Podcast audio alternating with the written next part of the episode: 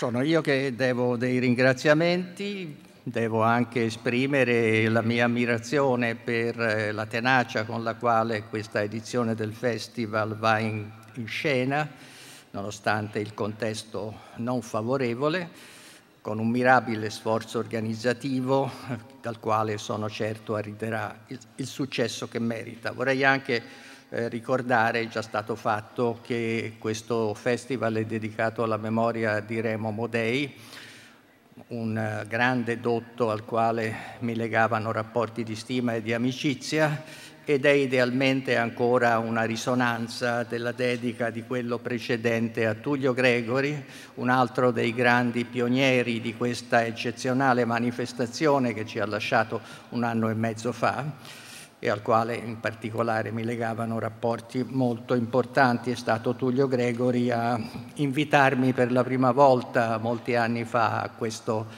eh, evento, quarto, la mia quarta partecipazione, purtroppo la prima alla quale i due amici e colleghi mancano.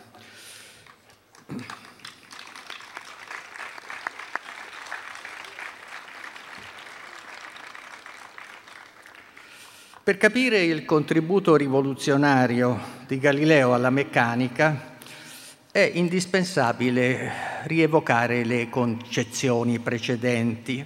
Per questa ragione ho deciso di proporvi un lungo viaggio in breve tempo, una sorta di sommario di archeologia della concezione delle macchine dall'età classica a Galileo. Un viaggio, lo preciso subito, per immagini, eh? perché le immagini sono fondamentali quando si parla di macchine partire dal fatto che una macchina noi la concepiamo anzitutto visivamente e che ogni tentativo di descrizione dettagliata della sua struttura, della sua apparenza e del suo funzionamento finiscono per essere, come dire, assai meno efficaci di una folgorante impressione visiva.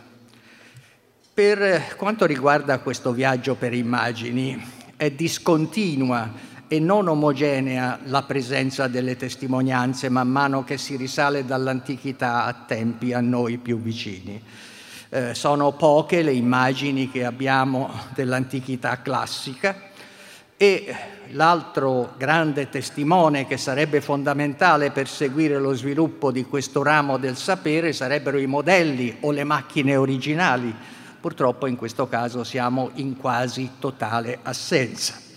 Le ragioni si capiscono di questa assenza, si capiscono bene, basta leggere la breve e in qualche senso, in qualche modo oscura definizione di macchina che si trova nel, all'inizio del decimo libro del trattato di, archi, di, archi, di, di architettura di Vitruvio, dell'età augustea, cioè eh, Vitruvio scrive una macchina è l'unica definizione che abbiamo del mondo classico di macchina, intesa come definizione categoriale. Una macchina è un insieme di elementi in legno che ha grande efficacia per spostare carichi, ovviamente è una traduzione latina del testo, è una traduzione italiana del testo latino. Essa viene azionata mediante movimenti circolari. Sottolineo un insieme di elementi in legno perché ci fa capire intuitivamente il perché noi non disponiamo più di macchine dell'antichità così remota. Il legno è fragile, il legno non resiste dopo le usure del funzionamento per lunghi periodi. Se mancano modelli, se mancano macchine in termini originali, disponiamo di un limitato ma preziosissimo portafoglio di raffigurazioni eh, invisive di macchina su diversi supporti, papiro, pergamena, pietra, ceramica, pittura morale. Qui ne vedete una, è un affresco di Stabia nella parte sottostante vedete una ricostruzione che marca i contorni incerti dovuti al degrado per antichità e anche per l'umidità dei muri sui quali quell'affresco è stato realizzato, che raffigura una scena di cantiere, preziosa perché ci dà un'idea di come venivano, quali macchine venivano usate e in che modo venivano usate. Un'altra testimonianza, in questo modo già un po' più approssimativa, viene da una, uh, un affresco, in questo caso pompeiano, eh, del Museo Archeologico di Napoli, oggi al Museo Archeologico di Napoli, che raffigura una pressa per eh, stirare i tessuti una volta che sono stati preparati. Vorrei dare, prima di entrare in questo viaggio per immagini, un avvertimento. Le immagini non sono tutte uguali, non hanno tutte lo stesso valore documentario le immagini di macchine. Faccio una distinzione fondamentale, poi ci sono molte sfumature intermedie. Ci sono raffigurazioni di macchine sui diversi supporti che ho menzionato che hanno eh, carattere intenzionale, cioè chi le ha fatte si è proposto di dare una raffigurazione fedele della macchina, delle sue parti, dei suoi cicli di funzionamento. Questo è un caso, eh, si tratta della, di un sarcofago, di un sarcofago che celebra eh, la scomparsa di un protagonista di una famiglia dell'età imperiale, si chiamavano Ateri, questi, questa, gente, questa gente si chiamava Ateri, e i quali erano grandissimi costruttori nella Roma imperiale. E allora sul fre- il fregio al sarcofago illustra una gru di Vitruvio in piena operazione, vedete in basso eh, la ruota calcatoria, il timpano, hm, azionato dagli stessi probabilmente schiavi che sollevavano tramite carrucole dei pesi ingenti con il braccio mobile della gru che serviva a posizionarli perfettamente. Questa è un'immagine che possiamo considerare indicativa della struttura delle macchine in questa età, per questo la chiamo intenzionale. Ma ci sono anche altri tipi di figure, eh, come questa, eh, codice preziosissimo, il Virgilio Vaticano, eh, ovviamente Vaticano perché si trova alla Biblioteca Vaticana, uno dei più antichi codici pergamenacei che ci siano pervenuti, che ci dà una raffigurazione che non è intenzionale, cioè l'artista qui non si è preoccupato di spiegarci come stavano costruendo effettivamente, come erano fatte le scale, i sistemi di sollevamento ha avuto un fine prevalentemente decorativo. Per noi sono ovviamente molto più importanti le, macch- le raffigurazioni intenzionali. In queste eh, testimonianze di codici antichi, che comunque non sono mai eh, più antichi del IV-V secolo, rarissimi quelli del IV-V secolo, e in genere si parte dall'VIII-IX secolo, cioè a mille anni di distanza dalle testimonianze greche, quindi con il punto interrogativo sulla fedeltà di quelle raffigurazioni rispetto a quelle originali dai quali hanno prese, questa limitazione dei codici che recano queste testimonianze e la loro distanza dagli originali ci mette in condizione di avere difficoltà nell'immaginare effettivamente quali fossero le macchine delle quali si servirono in età remote. Qui vedete una tabella che vi raffigura una piccola sequenza di autori tra i più importanti dei non moltissimi che servono a ricostruire il concetto e la pratica macchinale nell'età greca o greco-alessandrina. Cominciamo da Filone di Bisanzio, che vedete il terzo secolo, eh, vedete le raffigurazioni molto crude di un sistema di sifoni in alto e poi un alambicco in basso eh, pensiamo ad Erone Alessandrino, primo secolo d.C., ovviamente, con questo codice greco che ci raffigura eh, il suo eh, fantastico sistema di automi che sono degli uccelli che generano eh, canti da volatili attraverso sistemi pneumatici poi lo pseudo Aristotele che è avvenuto, eh, ci è pervenuto senza codici antichi che recano immagini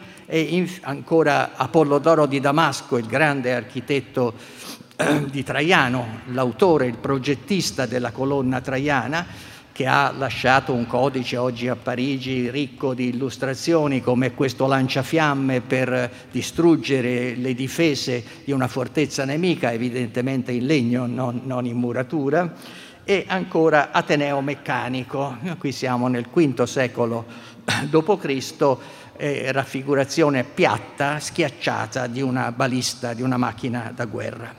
Nel mondo romano le testimonianze sono altrettanto rare, Vitruvio abbiamo già detto, di architettura, specialmente il decimo libro, poi Frontino nel primo secolo che si occupa di acquedotti, il celebre trattato sulla grande innovazione tecnica romana, gli acquedotti, e qui vedete una valvola, rarissimo caso di reperto originale che viene dagli scavi di Pompei e che raffigura una valvola di distribuzione idrica dell'acquedotto di Pompei e poi Vegezio, maestro eh, latino, tardo latino dell'arte medievale, dell'arte della guerra, che viene qui testimoniato da un'illustrazione molto tarda, siamo all'inizio del Cinquecento, di una scala mobile e componibile da assedio.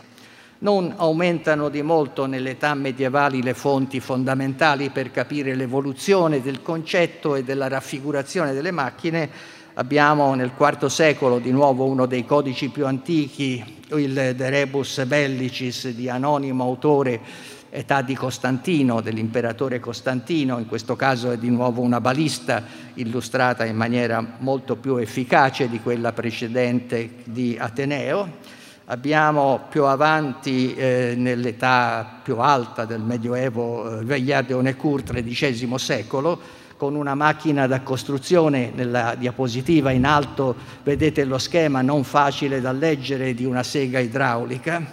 Poi Guido da Vigevano, eh, al servizio eh, del, del, re di Francia e eh, uomo eh, che assiste la Francia nel periodo delle crociate, che ci raffigura con questa poi capiremo meglio perché. Raffigurazione criptica, un carro da assedio con tecniche di rappresentazione molto primitive, almeno ai nostri occhi, e ancora Giovanni Dondi, siamo ancora più avanti, XIV secolo, autore del celebre orologio planetario eh, che era stato concepito per la Reggia Viscontea di Pavia, eh, che in un manoscritto di cui vedete qui una rappresentazione ci ha lasciato descritto eh, i meccanismi e i treni del movimento, come si chiamano tecnicamente, di questo magistrale manufatto meccanico che non solo segnava l'ora, anzi la sua funzione fondamentale non era quella di darci l'ora, ma era quella di darci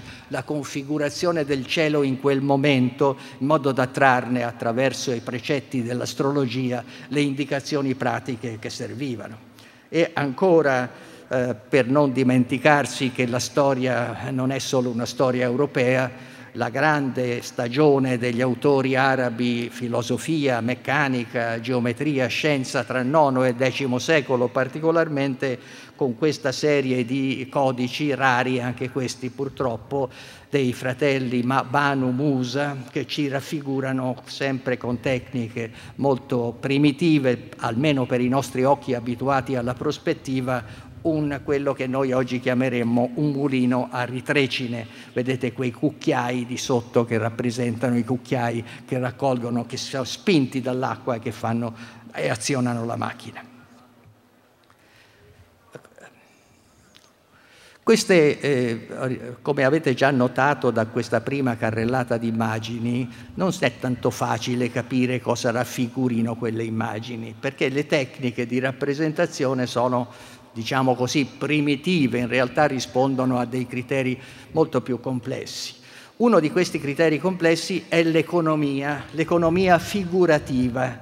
Gli autori non vogliono raffigurare la macchina con più di un disegno, è una regola, c'è un solo disegno per una macchina. E una macchina, per quanto semplice, con un disegno solo non, la si rende chiara, perché o si fa vedere una sua parte e si occulta un'altra, o viceversa.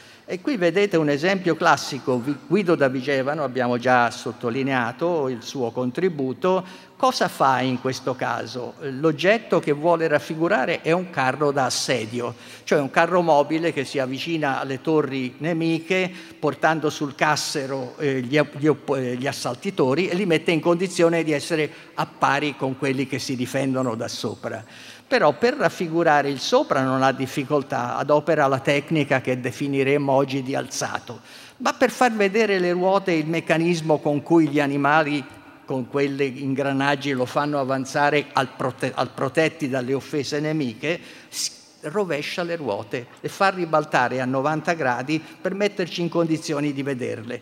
Quindi è una tecnica, come dico, guidata dal bisogno di non spendere tre o quattro disegni per far vedere la macchina e di combinare, deformandola intenzionalmente, la tecnica di raffigurazione. È stato già sottolineato l'espressione rinascita delle macchine. Eh? È intenzionale la parola rinascita perché si riferisce al periodo che noi normalmente chiamiamo con rinascimento o rinascita e che, come è stato già sottolineato, normalmente non associamo alla rinascita della scienza e della tecnica, l'associamo alla rinascita delle arti e delle lettere. In realtà il fenomeno umanistico prima e rinascimentale dopo fu carico di interessi per le macchine ed è qualcosa che è tangibile vi faccio solo un esempio. All'inizio del Quattrocento, quando prende avvio, anzi prende impeto il movimento umanistico, il movimento rinascimentale subito dopo, eh, si avverte un vero e proprio bisogno di una caccia alle informazioni che riguardano il modo nel quale gli antichi avevano potuto costruire macchine di cui la letteratura riportava effetti mitici. Pensate a Archimede che difende la sua città dalla flotta romana di Marcello inventandosi mirabolanti invenzioni e che quindi sono alimentati da una straordinaria curiosità, una vera e propria caccia alle macchine antiche, greche e romane. Vi do due semplici esempi. Eh, nel, nel, negli anni venti del Quattrocento, uno dei grandi protagonisti associato alla rinascita delle arti, Lorenzo Ghiberti, eh, nome a voi tutti ben noto, eh, si mette in viaggio per Roma. Guardate, andare a Roma non era una passeggiata, non era come oggi andare da Modena a Milano, era un viaggio di molti giorni con rischi di varia natura. Si mette apposta in viaggio per Roma perché ha saputo che esiste, è arrivato da Costantinopoli, un codice greco che ha delle figurazioni di macchine. È tale la sua curiosità che va in viaggio a Roma. Cosa ci dice questo? Il bisogno fondamentale che un artista come Ghiberti, il quale però era coinvolto nella costruzione della cupola del Brunelleschi ed era esposto ai processi tecnici, avverte di andarsi ad abbeverare direttamente dalle fonti classiche, dalle fonti classiche greche. E lo stesso avviene per il suo collega e competitore eh, Filippo Brunelleschi, con il quale ha pa- parecchie liberti con, con diciamo, eh, conflitti nella competizione per avere la responsabilità di costruire la cupola della, del Duomo di Santa Maria del Fiore a Firenze. Anche Brunelleschi va più volte a, a Roma e va non solo per vedere codici ove vi siano, ma per vedere i resti monumentali, per vedere le rovine della civiltà romana, perché da quelle rovine o dai monumenti che si sono salvati riesce a capire perfettamente come costruivano, con quali soluzioni tecniche avevano eretto quelle grandi strutture. Eh, una delle eh, delle sopravvivenze eh, architettoniche che attirano in quegli anni l'attenzione di Filippo Brunelleschi e di tanti altri è il Pantheon. Il Pantheon con quella cupola così ardimentosa, costruita evidentemente senza impalcature, perché le impalcature non possono fare questa, questo arco, diventava un elemento per Brunelleschi fondamentale e poi le altre grandi strutture imponenti costruite dalla civiltà romana, vero? gli acquedotti, gli anfiteatri, i porti, i teatri. Eh? E qui vedete vero, un'immagine di queste grandi strutture architettoniche fondate sull'arco, una delle grandi in- invenzioni romane che serve a fare gli architetti. E dopo questa fase iniziale comincia un lavoro sottile, esattamente simile a quello degli umanisti che noi conosciamo meglio sui codici di poesia, di filosofia o di letteratura. Un tentativo di ricostruire filologicamente i saperi tecnici degli antichi. E qui vediamo due città che sono protagoniste in questa fase iniziale, Firenze, la Firenze di Brunelleschi, e Siena, Curiosamente non è né Milano né Roma in questa fase il luogo di innovazione più avanzata. A Firenze ho già citato il caso di Brunelleschi, ma Brunelleschi è un uomo di confine, Brunelleschi è ancora figlio delle corporazioni medievali, delle botteghe medievali nelle quali vige la regola della discrezione, del segreto, del nascondere quello che si è imparato a fare, di evitare che gli altri copino le cose che tu sai. Eh, Taccola, Mariano di Jacopo, detto il Taccola, un nome assai meno noto di quello di Brunelleschi, protagonista a Siena dello stesso contemporaneo di Brunelleschi e protagonista a Siena dello stesso fenomeno, è assai meno innovativo nei suoi contributi, non ci lascia testimonianze come quelle di Filippo Brunelleschi, basta pensare vero, alla cupola stessa di Santa Maria del Fiore. Guardate questa immagine quello che vedete è stato sovrammesso è una griglia che ci fa capire la struttura rigorosamente geometrica di quella costruzione, qualcosa che non si vede se non si sovrappone quella griglia, ma che dà l'idea di quanta meditazione geometrica e quanta eredità dell'età classica c'è in quel manufatto, ma invece Taccola non costruisce niente di mirabile, niente che oggi sia ancora come la cupola di Brunelleschi un modello esemplare eh, eh, di, di, però ha qualcosa che aggiunge alla cultura di Brunelleschi, è un profeta della diffusione della conoscenza tecnica. Taccola è il primo che apre il cuore e la mente alla lettura degli altri e tra, rende trasparenti le sue ricerche sull'archeologia delle macchine classiche.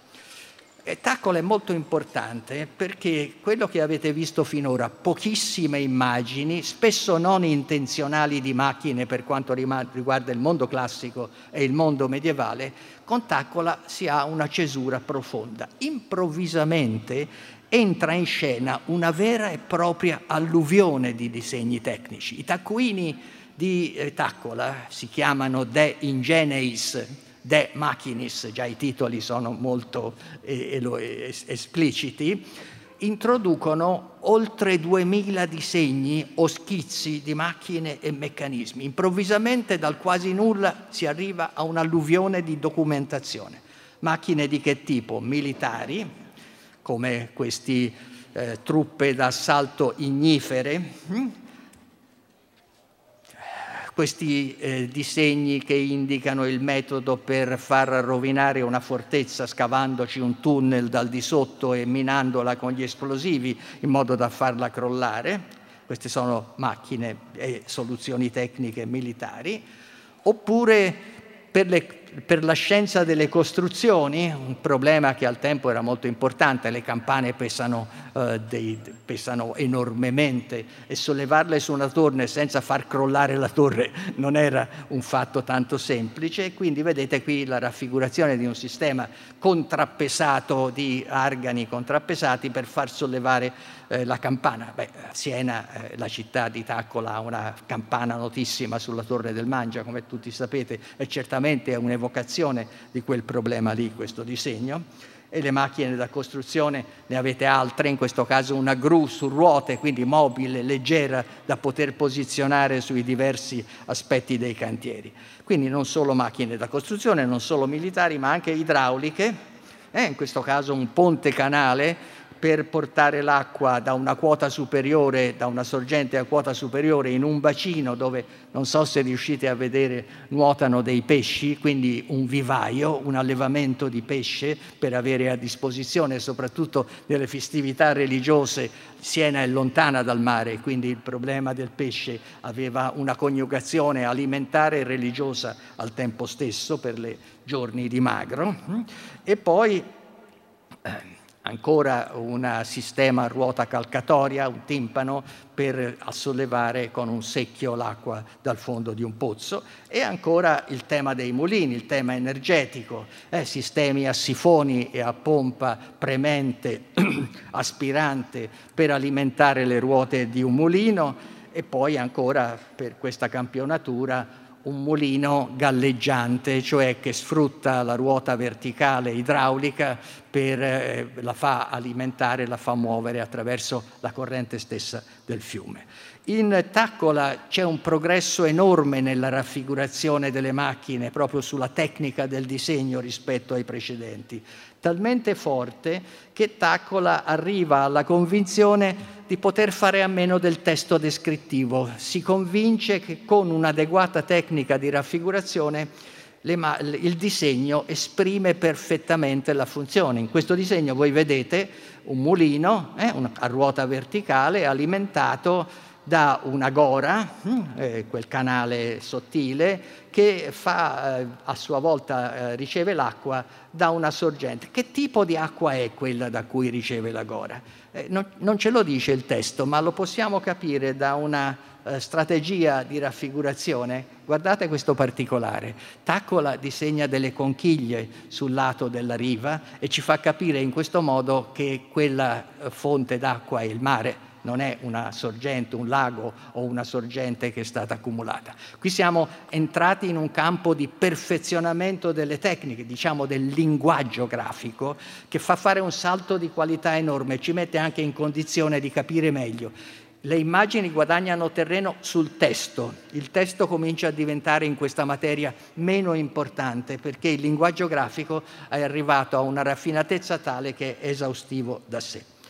Taccola è un vero, diciamo così, umanista delle macchine, se così posso dire. È un umanista che si muove con le stesse finalità e con gli stessi metodi degli umanisti che, recuperano Saffo o, o i poeti greci o gli autori di filosofia o di scienza greca. La filologia però a cui si affida è spesso una filologia grafica, una filologia del disegno ed è testimone Taccola dell'interesse umanistico vivissimo, siamo nella prima metà del Quattrocento con Taccola, eh, del vivissimo interesse di, di questi tecnici antichi per quello che i greci e i romani erano riusciti a fare. Cercano di ricostruirlo, non hanno più le testimonianze materiali, non hanno i codici, hanno descrizioni testuali e partendo dalle descrizioni testuali degli autori classici come Vitruvio, si immaginano di tradurre quei testi in immagine per renderli più comprensibili. È quello che fa Taccola effettivamente eh, quando raffigura per esempio in basso, non so se riuscite a vederlo, c'è scritto Toletto, cioè Toledo, la città di Spagna nella quale i romani avevano costruito un celeberrimo acquedotto fondato sul sifone rovescio, cioè il sifone normalmente funziona così, sifone rovesciato. Eh? E allora lui sa di questa testimonianza e si immagina di usarla per la sua Siena. Siena è in una situazione simile a Toledo, in cima a una collina, lontana dai corsi d'acqua, come ci porto l'acqua? L'idea di Toledo nelle fonti classiche lo ispira a cercare una soluzione contemporanea. E quindi lui raffigura esattamente un, un, un sifone rovesciato e lo fa, e lo fa naturalmente anche eh, attraverso altre immagini altrettanto significative che ci danno l'idea del suo gusto antiquario, il recupero di una colonna antica dai fondali del mare, eh? una colonna naufragata. Qui siamo in una citazione precisa, oggi la chiameremmo archeologia subacquea questo tipo di attività e naturalmente è ispirata anche questa dal bisogno di recuperarla, studiarla, vedere come è articolata sia nello stile sia nella composizione. E quindi, e quindi ancora un esempio funzionale all'archeologia subacquea lo studio di una maschera da sommozzatore, di una maschera che consente di andare sott'acqua avendo il tubo che finisce in bocca, eh, in, in, eh, che consente di aspirare aria mentre si sta compiendo l'operazione di recupero di un relitto o di una testimonianza antica eh, di interesse per capire il mondo tecnico eh, greco o, o, o romano.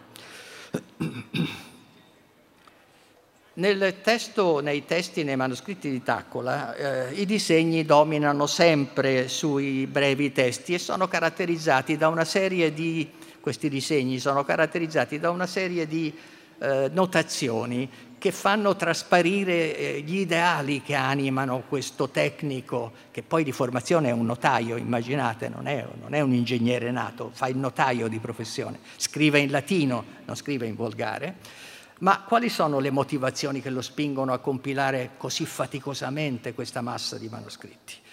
Manif- sono eh, pulsioni, le definirei utopiche, eh, che traspaiono chiaramente dai suoi disegni. In questo caso, questa è la... In questo caso, questo l'abbiamo già vista, scusate. Ecco, qui non si vede, purtroppo arriva insieme il pop-up e la slide, ma sotto voi vedete una scena di un mulino galleggiante un mulino da granaglie, da cereali, e, e in, in, basso, dietro il pop-up, riconoscete una figura che è il mugnaio che sta lì in posa nell'ingrandimento rilassata, estremamente rilassata cioè la forza della corrente, questo è il messaggio, della corrente del fiume, in, libera l'uomo dalla fatica, non deve più lui azionare la macina, ci pensa il meccanismo e per esprimere questo concetto utopico, la liberazione dell'uomo dalla fatica, la tecnica che libera l'uomo dalla fatica, raffigura il mugnaio addormentato. La tecnica ha questo grande valore, eh, libera l'uomo dalle mani, dalla fatica, dal sudore lo quindi rende disponibile all'uso del cervello, all'uso delle facoltà più nobili. Ma altri aspetti che raffigurano lo stesso concetto, vedete, sono in questa uh, idea di una, di una barca che risale la corrente ancorata a un palo sul fiume, riattorcigliando la, la corda verso il luogo nel quale si vuole andare attraverso le pale laterali mosse dalla corrente controversa del fiume. Di nuovo l'idea dell'uomo che si libera dalla fatica e infine ancora più esplicita questa immagine bellissima, l'unica che io conosca dell'intera letteratura del Quattrocento che a noi conosciuta, nel quale una donna sta utilizzando una macchina. Una donna con un cappello e una veste estremamente elegante, non una popolana, a dire eh, che cosa? Che eh, le macchine rendono così agevole le, azioni, le operazioni meccaniche che persino una donna, una donna di ceto elevato, può realizzare questo sogno. Ripeto, l'utopia, l'utopia che eh, riesce a... ma c'è anche di più Oltre all'utopia c'è l'idea della gara con la natura, cioè la tecnica vince la natura, l'arte supera la natura e eh, con l'arte si riesce a simulare fenomeni che si considerano o naturali o addirittura di magia naturale. In questo caso non è più Taccola, è un suo contemporaneo, Giovanni Fontana, che ci mostra in questo disegno come si può fare entrare in scena una strega che getta fuoco dalle fauci attraverso un sistema puramente meccanico, l'ingegneria della sorpresa, della meraviglia, della stupefazione. E lo stesso come si può far risorgere uno scheletro da una tomba eh, attraverso un sistema squisitamente meccanico. Quindi tutte queste variazioni sono le pulsioni, le motivazioni che spingono eh, questi tecnici a immergersi in un lavoro che non aveva precedenti e soprattutto a metterci a disposizione una quantità di informazioni straordinaria. Taccola ha intervistato Brunelleschi, c'è un celebre passo dei suoi manoscritti che mostra l'incontro tra un senese che era leader della tecnica al suo tempo e il fiorentino. Siena e Firenze sono acerrimi nemici in questo periodo, ci sono guerre continue tra le due città per il dominio dell'una sull'altra e eh, ha incontrato Brunelleschi e ci ha lasciato un documento straordinario, l'intervista che Taccola, pieno di ammirazione nei confronti di questa star delle tecniche che è già Brunelleschi, ci lascia un documento eccezionale. E il, al cuore di, questo, uh, di questa, questa è l'intervista, è l'inizio Pippus de Brunelleschi de Inclita Civitate Florenzie, dice questo testo iniziale, eh, ci lascia eh, l'impressione di un conflitto tra due modi di considerare la divulgazione dei saperi tecnici. Brunelleschi ha crittato tutto, non ha lasciato una documentazione di niente, un disegno, una spiegazione delle sue grandi invenzioni è ancora figlio delle corporazioni medievali dove si manteneva assolutamente segreto ogni saper fare che si era riusciti ad acquisire. Taccola, come abbiamo già visto, è un divulgatore, riempie i propri manoscritti di immagini, testimonianze, sembra interessato alla trasparenza. La differenza grossa è che Taccola non ha inventato niente, Brunelleschi era veramente un grande inventore, quindi preoccupato anche di trarre beneficio personale dalle scoperte che veniva facendo. E eh, Taccola ha Vedete eh, cosa, cosa, succede? Guardate questa, questo piccolo disegno, è minuscolo, eh, qui è ingrandito di molto.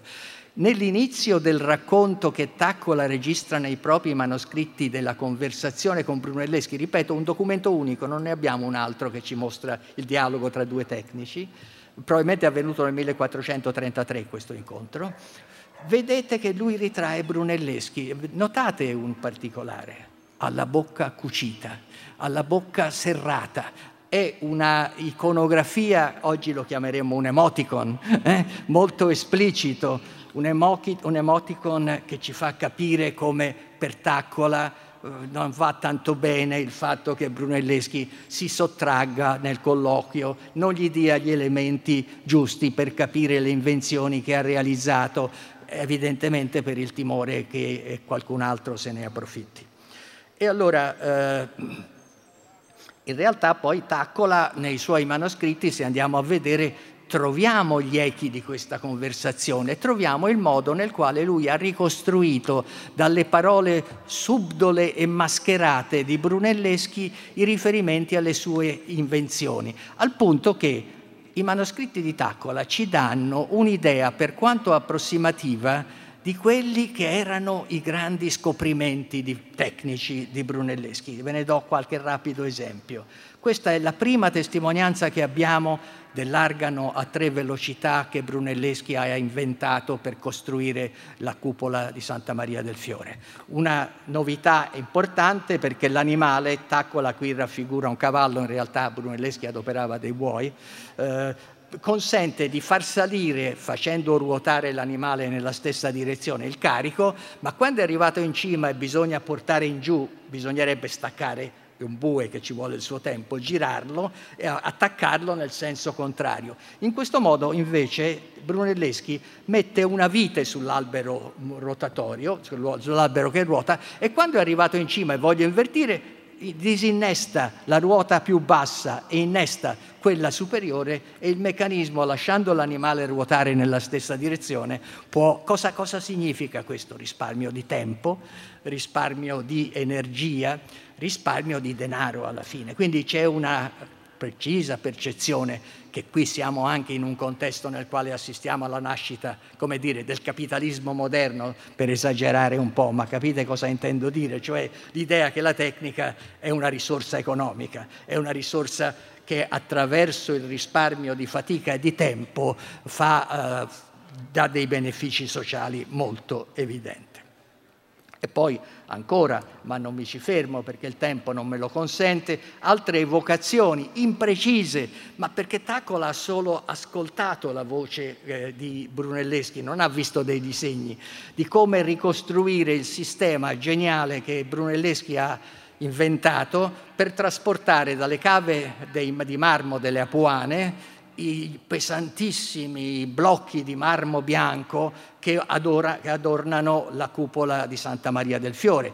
Quelli della lanterna pesano 7-8 tonnellate, quindi pesi rivati. Allora qui è un compendio da destra a sinistra del distacco della colonna, dello suo eh, sdraiamento, se così posso dire, su delle barche eh, che la fanno galleggiare, la portano, eh, l'attaccano a una nave, dalla nave viene portata fino alle foci dell'Arno, dalle foci dell'Arno finché si può navigare si arriva verso verso Firenze, poi siccome quel carrello galleggiante ha le ruote, di lì senza bisogno di levarla di lì e metterla su un carro, quella, quella zattera diventa un carro e si porta senza soluzione, senza rottura di carico, come si dice tecnicamente, senza bisogno quel peso enorme di spostarlo due o tre volte per fare questa operazione. E ce ne sono altre, non mi posso fermare su tutte. Questa è un'altra eco di una soluzione di cui Brunelleschi ha parlato a Taccola, Brunelleschi e Taccola l'ha registrata visivamente,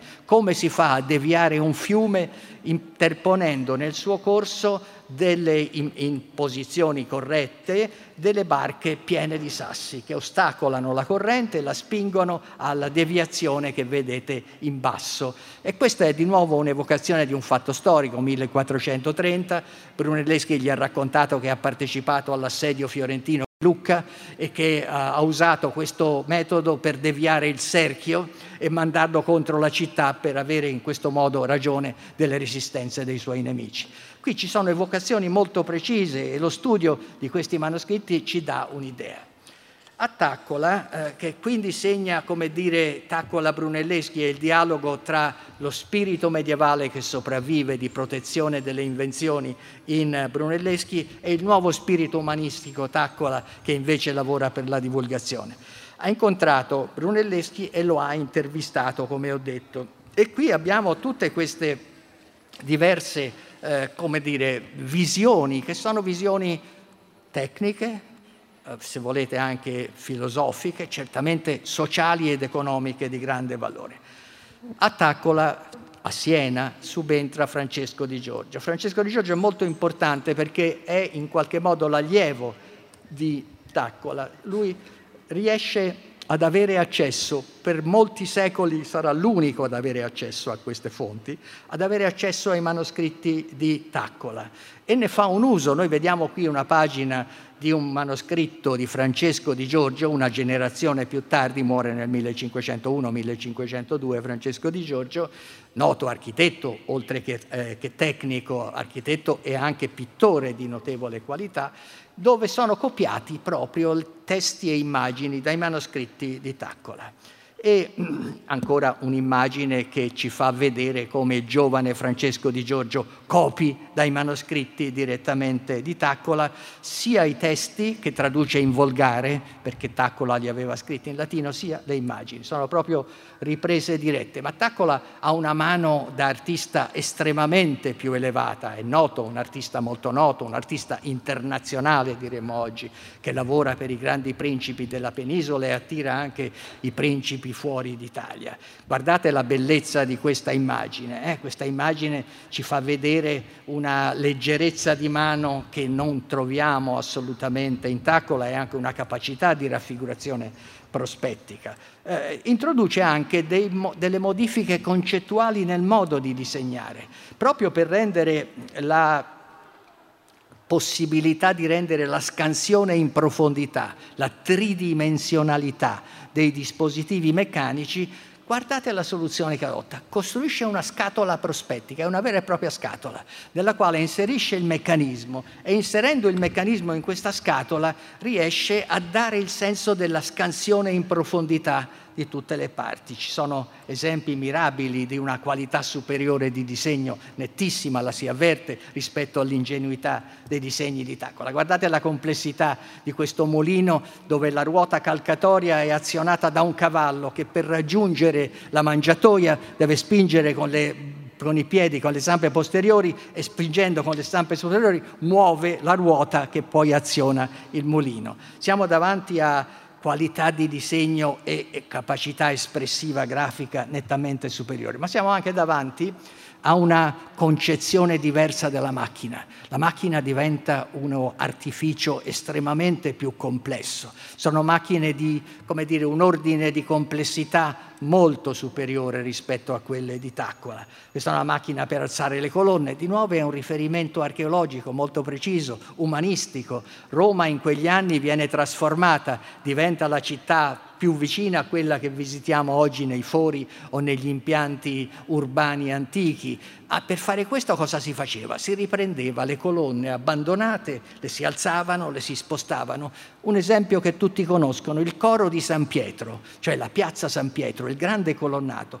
è fatto tutto o quasi tutto con colonne di recupero archeologico. Venivano prese dagli scavi, spostate, ridrizzate in questo coro. Per fare queste operazioni ci vogliono delle macchine non banali, sono colonne monolitiche che si spaccano al primo urto, sono colonne pesantissime. Allora Francesco vive questa stagione, la stagione del riuso dei materiali architettonici e inventa le macchine o si immagina di ricostruire le macchine che i romani avevano costruito per realizzare e collocare le colonne. Quindi complessità superiore di queste macchine, le sue pompe hanno sistemi meccanici incomparabilmente più complessi di quelli di Taccola, eh, i carri automotori che servivano sia come, come diciamo, motori dei carri di assedio che si avvicinavano alla mura, coperti e protetti dalle insidie degli avversari in alto, e infine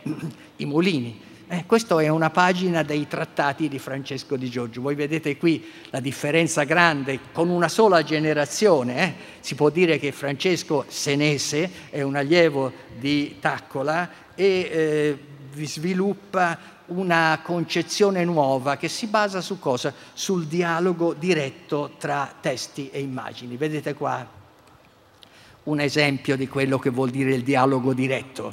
Qui, come nelle moderne enciclopedie tecniche, il blocchetto di testo è appoggiato in dialogo inconfondibilmente diretto e intuitivo con la raffigurazione grafica di quel dispositivo. Francesco Di Giorgio è anche talmente uh, dire, orgoglioso di questi suoi progressi da affrontare con baldanza la sfida degli umanisti che erano allora vincenti, che erano quelli che si occupavano di poesia, di letteratura, di testi di teatro, magari di architettura, ma non di macchine, perché chi si occupa di macchine è un vile meccanico, socialmente non era un mestiere paragonabile a quello di un letterato. E allora si rivolge più volte nei suoi testi a quei signori che pretendono di avere una superiorità dicendogli che voi quando studiate Vitruvio non siete in grado di capire cosa ha detto Vitruvio, perché per capirlo ci vuole la competenza tecnica, ma non basta la competenza tecnica, per spiegarlo ci vuole la traduzione in immagine di quello che il testo di Vitruvio dice in codici che sono privi di immagini e che quindi le, la ricostruzione delle immagini diventa un lavoro di filologia, di filologia grafica, non di filologia testuale e quindi c'è una vera evidente emulazione con eh, il, con il mondo degli umanisti letterati, degli umanisti filosofi, e che schernisce, eh, in particolare probabilmente lui ha in mente Leon Battista Alberti come suo target. Leon Battista Alberti, grande umanista, autore di un trattato di architettura famosissimo, senza immagini, privo completamente di immagini. Come poteva fare Alberti a spiegarci cosa pensavano i grandi maestri architetti romani e greci senza raffigurarci le loro strutture? Il passo finale per il riconoscimento del valore sociale, culturale e strategico delle competenze tecniche, comunque eh, dobbiamo aspettare eh, questo signore che tutti voi conoscete bene, Leonardo. Leonardo lavora sulla scia di questi, eh, eh, conosce molto bene Francesco di Giorgio, nei suoi manoscritti si trovano copie letterali di passi e di disegni dei trattati di Francesco di Giorgi. Non è una cometa che nasce improvvisa Leonardo. Leonardo conosce molto bene quello che si sapeva al suo tempo e utilizza continuamente Brunelleschi, Leon Battista Alberti, eh, Francesco di Giorgio e in misura minore anche Taccola. E eh, io eh, nel tempo che ho a disposizione vi eh, sempre farei seguire un discorso per immagini perché non avrei il tempo per fare diversamente. Sono quattro le innovazioni fondamentali che Leonardo introduce. Ve le eh, espongo in successione. Dunque, la prima è nella tecnica di disegno. Nessuno prima di lui era riuscito a creare un, affetto, un effetto di tridimensionalità lavorando sul disegno, cioè su una superficie a due dimensioni. Dare l'effetto della tridimensionalità dei dispositivi meccanici e delle macchine. Perché riesce a fare questo? Si vede bene qui, il chiaroscuro. Lui introduce sistematicamente l'attribuzione, l'introduzione della ombreggiatura chiaroscurale anche nei disegni di macchine. Non veniva mai usata, non la trovate in Taccola, in Francesco Di Giorgio e negli altri. E introducendo, come vedete in quel dispositivo al centro del foglio, si ha l'impressione di un oggetto tridimensionale, non è più un oggetto. Quindi una tecnica di disegno rivoluzionaria. Oggi per noi è normale questo, ma non lo era. Eh? E per la prima volta i suoi ritratti sostituiscono i modelli. I suoi ritratti sono chiari come un modello tridimensionale di legno o di ferro. La, la, eh, ve ne faccio vedere un altro di questi disegni. Guardate questo acciarino da, da macchina, da, da arma da fuoco il disegno a destra fa vedere il meccanismo di, aggancio e la, la vite, quella, quella, spirale che viene chiaroscurata così chiaramente dall'idea della tridimensionalità dell'oggetto. La seconda innovazione, e forse anche concettualmente la più significativa, la prima è tecnica, è il modo di analizzare il soggetto tecnico. Leonardo adopera un'espressione che sicuramente avrebbe sottoscritto, sottopone le macchine a una sottile anatomia, anatomia, le smonta. Non le raffigura intere, le smonta e ne raffigura individualmente ognuna delle parti. Voi vedete qui una catalogo, eh, sembra quasi una pubblicità di un produttore di molle, eh, che sottopone al cliente la varietà di modelli di molle che poteva fare. Guardate di nuovo l'effetto del chiaroscuro qui. Qui il chiaroscuro è fondamentale, se non si chiaroscura chiaramente queste molle non si vedono non si, non si riconoscono, non si eh, specificano l'una rispetto all'altra. Quindi smonta le macchine, le sottopone ad anatomia, non l'aveva fatto nessuno prima, e le eh, rende in questo modo risultati della composizione, risultati infinitamente diversi sono le macchine, della composizione di un numero limitato di meccanismi e analizza questo numero limitato e ne stabilisce un catalogo. Eh, qui vedete un esempio di sintesi a destra, e alla vostra destra, vero come vedo io, vedete la macchina, così come la si osserva nella sua compiutezza. È una binda che serve a sollevare attraverso quel gancio in basso grandi pesi. Si perde molto tempo, ma si ha una moltiplicazione della forza enorme. Con quella manovella girandola si solleva. Poi immediatamente a sinistra ha fatto vedere come è composta quella parte, la testa di quel meccanismo e ha sottolineato che tra, i due, tra il piatto superiore e il piatto inferiore ha interposto delle cose. E perché le ha interposte? Perché se io carico un grandissimo peso di qua, i due piatti si, app- si, app- si, si collegano l'uno con l'altro e le frizioni non ti fanno girare assolutamente. Quindi ha, ha creato che cosa? Un cuscinetto. Ha creato con l'interposizione, guardate in alto del foglio, vedete che c'è delle sferette e dei cilindri e lui ci dice o ci metti delle sfere o ci metti dei cilindri. In questo modo la rotazione tra il piatto superiore e il piatto inferiore è estremamente agevolata. E poi ci dà anche la sezione di quella parte che ci fa vedere l'interposizione tra i due piatti Qui siamo davanti a un salto qualitativo straordinario nel disegno tecnico. Ormai il disegno tecnico ha raggiunto un'autonomia totale. Riesci senza bisogno persino di testo a spiegare che cosa questo raffigura. Questa è la prima grande innovazione. Poi Leonardo non raffigura mai la macchina nel suo aspetto esteriore. Lui si rende conto che non riesce a spiegarla bene in quel modo. E che cosa fa allora?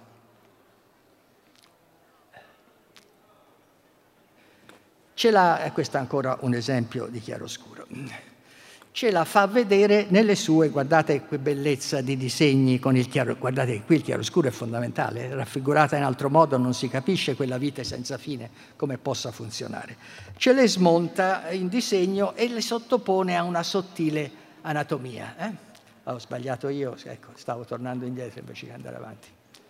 Scusatemi, ecco, eravamo qua e le sottopone a sottile anatomia. Quindi cosa fa? Espianta dalla macchina intera una sua parte, un organo, per usare un termine che capiamo. In questo caso questo è un organo che può funzionare in un numero infinito di macchine. Serve a che cosa in questo caso? A far creare all'asta che vedete, attraverso un movimento continuo di rotazione della manovella, movimento di va e vieni. Per esempio, se io voglio perforare qualcosa, io girando continuamente la manovella faccio andare l'altra asta contro un ostacolo, creando un'apertura. Il movimento di rotazione perché è importante? Perché lo può fare una ruota idraulica, quindi automatismo, o lo può fare un animale ma all'animale non posso far fare questo movimento qua, non riesco né al meccanismo idraulico. Quindi si va verso un'automazione nella quale i meccanismi recitano la funzione fondamentale ed è i meccanismi che l'ingegnere deve studiare prima di studiare le macchine, deve smontarle, deve capire quali sono i meccanismi possibili e poi ricomporre le macchine con la sapienza che ha acquisito in questo modo. E lui lo dice proprio esplicitamente, qui vedete un altro catalogo, un altro campionario, in questo caso di catene, eh? come...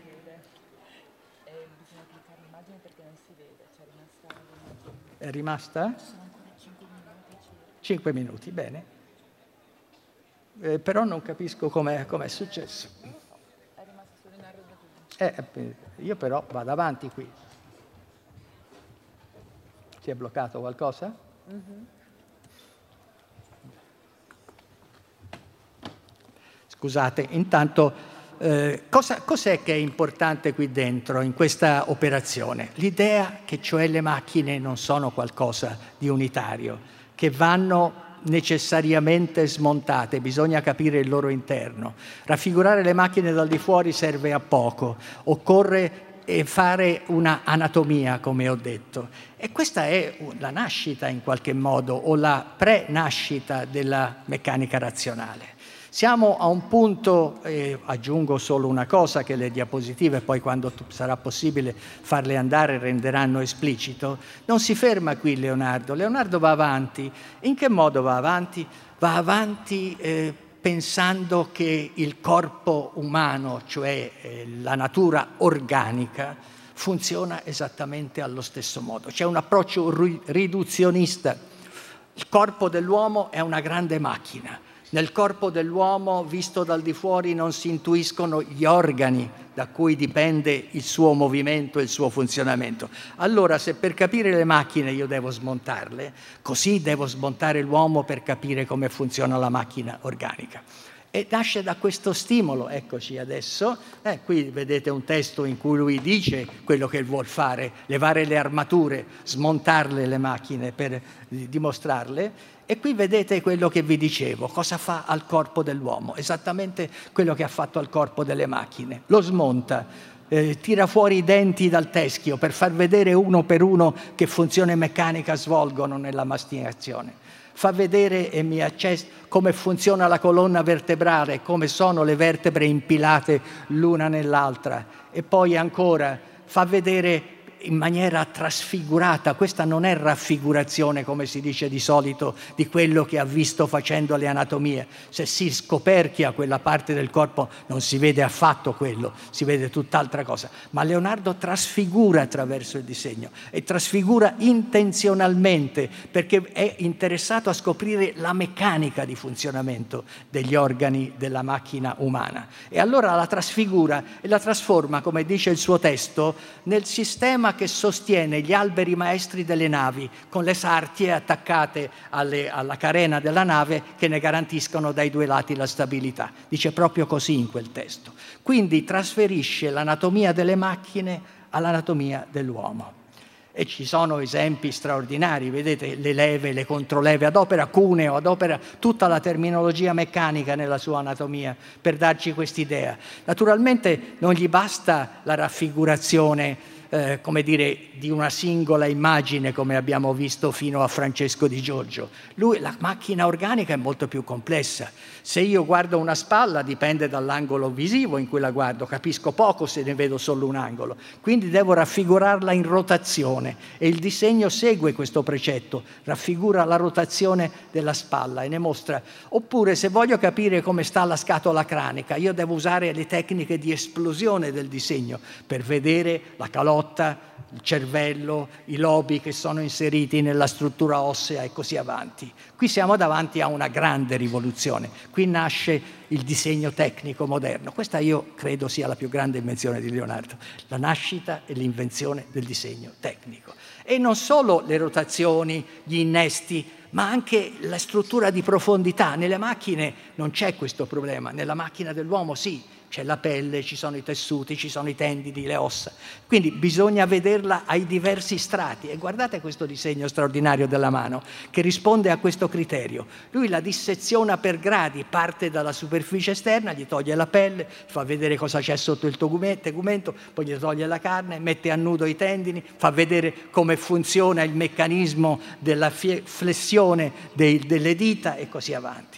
È veramente un caso straordinario. Ecco, eh, dopo eh, Leonardo mi viene raccontato che il mio tempo sta per scadere, quindi adesso ricorro esclusivamente alle immagini c'è una fase, il Cinquecento sostanzialmente, i manoscritti di Leonardo non sono conosciuti, dobbiamo tenerlo ben presente, verranno riscoperti all'inizio dell'Ottocento, quindi non entrano in circolo. Vedete che da una parte cominciano gli autori più dotti a cercare di restituire al trattato di Vitruvio le immagini che nei codici pervenutici non c'erano e quindi a disegnare le macchine partendo dal testo che le descrive, e qui avete una campionatura di tutte queste e poi entra in scena un altro grande fenomeno, quello dei teatri di macchine. Diventano un genere estremamente popolare, trattati illustrati, pieni di immagini di macchine mirabolanti, miracolose, straordinarie. Eh, questo è il frontespizio, guardate che spettacolo questa macchina. Una macchina rappresentata con, con criteri di raffigurazione molto avanzati, complessissima, eh, raffigura il, il gusto barocco per l'esagerato, per l'estremamente complesso, per l'intricato, qui siamo in età barocca in effetti. E poi vedete anche questi artifici, in questo caso i gesuiti diventano dei maestri, eh, cercano di piegare la meccanica al concetto della presenza divina nel mondo, per cui l'ingegnere diventa una sorta di eh, intermedio tra il mago, e colui che piega la natura a fare operazioni che di sua spontanea volontà non farebbe. Questo è un gesuita che rappresenta un organo biomeccanico, cioè come si usa la meccanica per far eh, pungere, perché i tasti azionano degli aghi, questi aghi finiscono nelle carni di quei gatti che sono nelle finestre e attraverso una magistrale uso della tastiera si forma una, una, sintonia che non è meccanica, è biologica in questo caso. Quindi siamo nel caso della biomeccanica che è un campo che ha avuto, avrà un grandissimo strumento. È ancora uno eh, di questi artifici come usare un oggetto, un ente naturale, un girasole, per azionare meccanicamente una meridiana, cioè un orologio solare. Eh, si mette uno specchio al centro del, del, del girasole, questo specchio per, le, per l'eliotropismo naturale del girasole proietta continuamente in maniera variata la riflessione del raggio solare, intercettato in basso sulla meridiana, quindi è la natura che si coniuga con l'arte e con la meccanica, fenomeno a cui i gesuiti danno dei contributi veramente fondamentali. E poi l'ultimo capitolo, prima di arrivare alla conclusione con Galileo, è quello dei restauratori della meccanica. Cosa è importante per loro, Guido Baldo dal Monte, eh, Commandino, tanti altri. È il fatto che le macchine perdono la loro materialità. Si parte dal concetto che le macchine funzionano in base a principi astratti, principi universali, principi geometrici. Per cui le macchine vengono denudate come aveva fatto Leonardo, ma non per ridurle ai meccanismi, per ridurle a schemi geometrici come in questo caso, vedete? Non, più, non, c'è più niente della materialità, c'è solo linee, superfici solidi che esprimono e siamo arrivati con questo al nostro capitolo finale, dove volevamo arrivare. Come si situa Galileo in questa lunga storia? Beh, si situa in una maniera molto particolare, molto innovativa. Il giovane Galileo, fin dall'inizio, eh, scrive testi come questo, nei quali eh, mette in guardia, guardate, circolano un sacco di inventori che raccontano delle favole, che promettono effetti che sono impossibili a realizzarsi. E perché sono impossibili a realizzarsi? Perché sono privi di discorso matematico, perché non capiscono i principi universali della meccanica e si ingannano ed ingannano coloro che prestano loro fede attraverso questo equivoco fondamentale. Quindi per risolvere questo problema bisogna per forza impararli quei principi generali, quei principi universali, senza i quali non si va da nessuna parte. E la tirata d'orecchie più violenta e anche più maligna, se vogliamo dire, come sapete eh, Galileo insegna per vent'anni, quasi vent'anni all'Università di Padova ed è un assiduo frequentatore di Venezia, anche per ragioni che gli piacevano molto le ragazze veneziane, e, e quindi aveva una particolare, particolare, attenzione per quello che era l'opificio più importante del tempo, certamente il più importante di Venezia, l'arsenale navale di Venezia, il cuore del dominio commerciale e militare e politico di Venezia su tutto l'Oriente, su tutto il bacino del Mediterraneo e sull'Oriente. Nell'arsenale di Venezia operano i proti. Eh? I proti oggi li chiameremmo i capimastri, i famosi capimastri, dotati di leggendaria reputazione, che costruivano le galee, le imbarcazioni più veloci, manovrabili e performanti, avevano eh, consentito alle truppe, alla flotta cristiana di vincere a Lepanto contro, le, contro la flotta turca, salvando l'Occidente dalla minaccia appunto turca. E questi grandi e reputatissimi tecnici Galileo li sbeffeggia molto chiaramente nell'inizio della sua ultima opera, i discorsi e dimostrazioni matematiche intorno a due nuove scienze. Ehm, ci arriviamo dopo a questo. E perché li sbeffeggia? Perché eh, inizia così quell'opera, dice voi siete bravissimi a fare una galea manovrabile, veloce, eh, assolutamente superiore a tutte quelle sul mercato. Però se io venissi da voi e vi dicessi, questa è la galea che avete fatto, me ne fate una di lunghezza e larghezza doppia? E, e gli dico, di quanto aumentate stru- la sezione delle strutture portanti di questa doppia? Istintivamente loro direbbero, di norma si penserebbe di raddoppiare la sezione però per esperienza abbiamo imparato che se facciamo così la struttura non regge, bisogna aumentarla di più. Però non ti sanno spiegare di quanto va aumentata, né capiscono perché non regge se, raddoppio la lunghezza, non mi basta raddoppiare la sezione. E allora lui glielo spiega e in questa giornata introduttiva dà una lezione di meccanica avanzata a questi reputatissimi artefici e gli spiega che bisogna aumentarla molto di più del doppio perché altrimenti la struttura non sta in piedi. E eh, questo naturalmente cosa prefigura? Lo scontro tra il tecnico eh, operativo, come i proti, come i capimastri dell'Arsenale di Venezia, e il teorico meccanico, il quale adopera i principi della geometria. Si crea una tensione che dura ancora fino ai nostri giorni, eh, non è finita e non finirà mai. Però in quel contesto eh, Galileo deve affrontare la reazione di un ingegnere, un ingegnere il quale gli dice, caro Galileo, io ammiro tutti i tuoi ragionamenti, ma non me ne faccio niente, perché con la tua meccanica universale io non riesco ad affrontare i problemi pratici, i problemi eh, che non riguardano i solidi geometrici, i parallelogrammi o i parallelepipedi, riguardano materiali del mondo reale che sono imperfetti nella forma, imperfetti e diversi nella densità. E gli dice, questo testo qui che vi riassumo, guarda che quando io adopero i materiali, per esempio il legno, è molto diverso se quel legno è stato tagliato in primavera o in autunno, se ha avuto due anni di stagionatura o sei mesi e così avanti, e se l'ho tagliato in un modo o in un altro. Quindi io non me ne faccio niente dei tuoi precetti astratti perché devo adoperare dei materiali veri. Eh? E allora a questo punto eh, Galileo lo mette in imbarazzo perché il suo scopo è di realizzare un'opera che serve il cui valore è quello di servire ad orientare meglio le operazioni pratiche, le operazioni concrete di costruzione.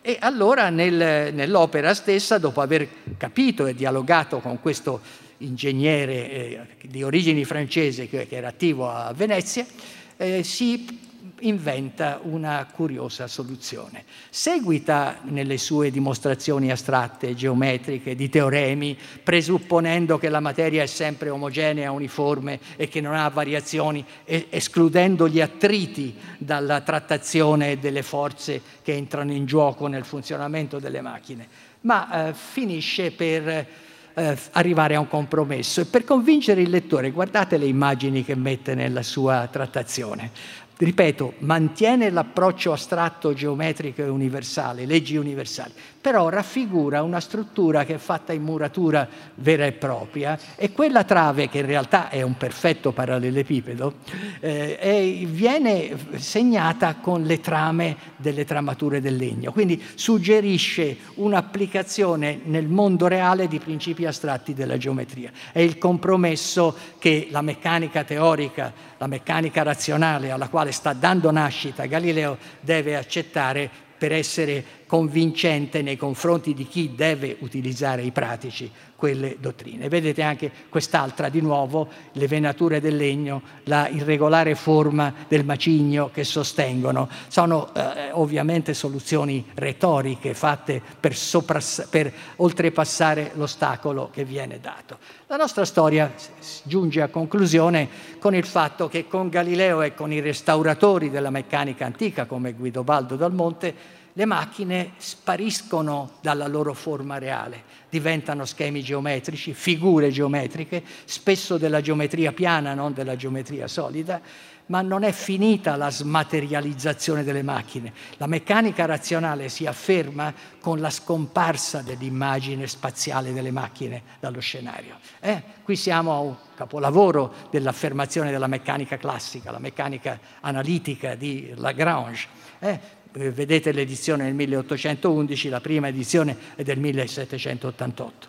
E in questa eh, trattazione non c'è più neanche le figure della geometria piana, ci sono le equazioni, eh? geometria analitica, quindi algebra, equazioni.